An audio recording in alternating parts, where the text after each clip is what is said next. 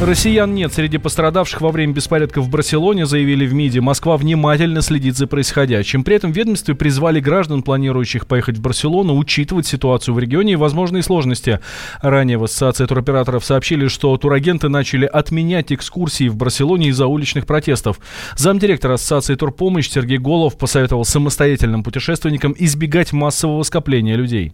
Люди звонят, интересуются ситуацией, да, обстановкой на сегодняшний день. Людей тоже успокаиваем. И потом, наверное, все-таки в большей степени нужно опасаться в данном случае индивидуальным туристам, которые самостоятельно организовывают свой отдых. Потому что, не дай бог, если вдруг что-то произойдет в районе или в месте их пребывания, к ним, ну, к сожалению, никто, кроме самих, на помощь не придет. А если это организованные туристы, которых отправляют на отдых туроператоры, то они всегда на связи, и они предварительно все нюансы просчитывают наперед. Я думаю, что здравомыслящие люди да, не пойдут в гущу событий только для того, чтобы послушать, о чем они говорят. Плюс еще, ко всему прочему, сезон в Испании, он практически закончен. Если только экскурсионный, ну да, центр Барселоны вот немножко страдает.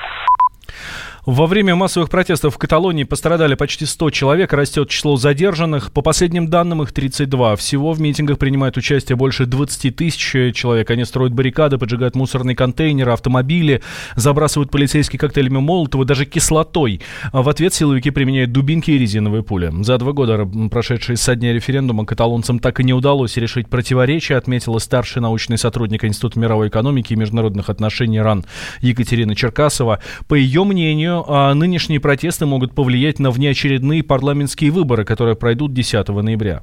Протесты носят более-менее все-таки мирный характер. Это не те протесты, которые мы видим во Франции, когда жгут машины, бьют витрины и так далее. То есть, конечно, какие-то насильственные действия осуществляются, но в очень ограниченном масштабе. Все-таки эти протесты идут по затухающей. Если в 17-м и до этого мы видели в Барселоне миллионные демонстрации, то теперь речь идет всего лишь о десятках тысяч человек. То есть это вот такие непримиримые сторонники независимости, которые готовы идти до конца во что бы то ни стало. Вообще сама каталонская проблема находится в центре избирательной кампании. Это сложнейшая политическая проблема. Это причина глубокого политического конституционного кризиса в Испании. Она будет находиться в фокусе избирательной кампании, безусловно. Тем более, что расклад политических сил, к сожалению, таков. Ни одна партия все равно не получит абсолютного большинства. Скорее всего, СРП, возглавляемый Педро Санчесом, опять получит относительное большинство. Большинство это будет очень относительным, и сам сформировать правительство он все равно не сможет. И дальше ему нужно будет искать поддержку либо справа, либо слева. Определяющим фактором здесь тоже будет каталонская проблема. Массовые акции начались в Каталонии 14 октября после того, как Верховный суд Испании э, вынес э, переговоры 12 местным политикам по делу об организации референдума о независимости.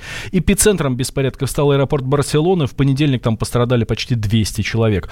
Во вторник протесты продолжились, вышли за пределы каталонской столицы, а на следующий день перекрытыми оказались часть железных автомобильных дорог. Кроме того, в пяти разных, эм, э, из пяти разных городов автономного сообщества вышли колонны митингующих. Они должны прибыть в Барселону в пятницу, в день всеобщей забастовки. Госдума хочет вернуть Госпошнадзору контроль за строительством торгово-развлекательных центров и кинотеатров. Такой законопроект рассмотрят в четверг во втором чтении. В новой версии документа уточняется понятие «объект с массовым пребыванием людей». Это будут здания, в которых одновременно могут находиться 50 человек и более. С 2006 года эти функции были переданы органам строительного надзора, причем, как ранее признавали депутаты, это решение было неверным. Инициативу вернуть контроль по строительству а, ТРЦ Госпоснадзору а, внесли внесли после трагедии в Зимней Вишне. Законопроект приняли в первом чтении в декабре. Тем временем в Кузбассе продолжается суд над фигурантами дела о пожаре в Кемеровском торговом центре. Обвинение просит изменить меру пресечения четырем обвиняемым. С подробностями корреспондент «Комсомольской правды» Галина Шелгачева. Кемерове проходит очередное судебное заседание по делу о пожаре в Кемеровском торговом центре «Зимняя вишня». Сторона обвинения ходатайствует об освобождении из-под стражи под домашний арест четырех из восьми обвиняемых – Игоря Полодиненко, Александра Никитина, Сергея Генина и Андрея Бурсина. Сторона обвинения просит изменить меру пресечения на более мягкую, но с тем условием, что все четверо не будут иметь возможности общаться, в том числе и через интернет. Таким образом, по мнению стороны обвинения, они не смогут оказывать давление на свидетелей или же влиять влиять на ход судебного заседания. Почему встал вопрос об изменении меры пресечения? Дело в том, что Лазиненко, Никитин, Генин и Бурсин обвиняются в неумышленном совершении преступлений, и они попадают под статьи о преступлениях средней степени тяжести. То есть по закону заключение под стражу возможно только сроком на полгода, а в дальнейшем арест может продлеваться на меньшие сроки, и только в том случае, если преступление относится к тяжким статьям. Пожар в торговом центре «Зимняя вишня» произошел 25 марта 2018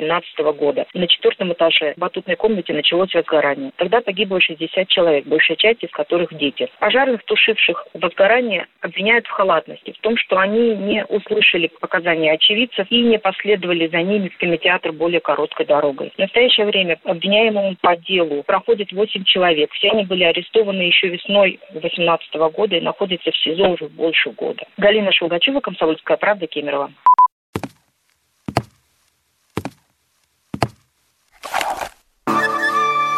Это была тяжелая неделя.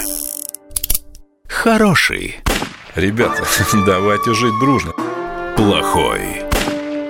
Понимаете, не признавали у одного кандидата подпись его родного отца. Злой. А вот что у нас в России, вот что у нас в России. Бред, да? Николай Платошкин подводит итоги недели. Каждую пятницу на радио «Комсомольская правда» в 6 вечера по Москве.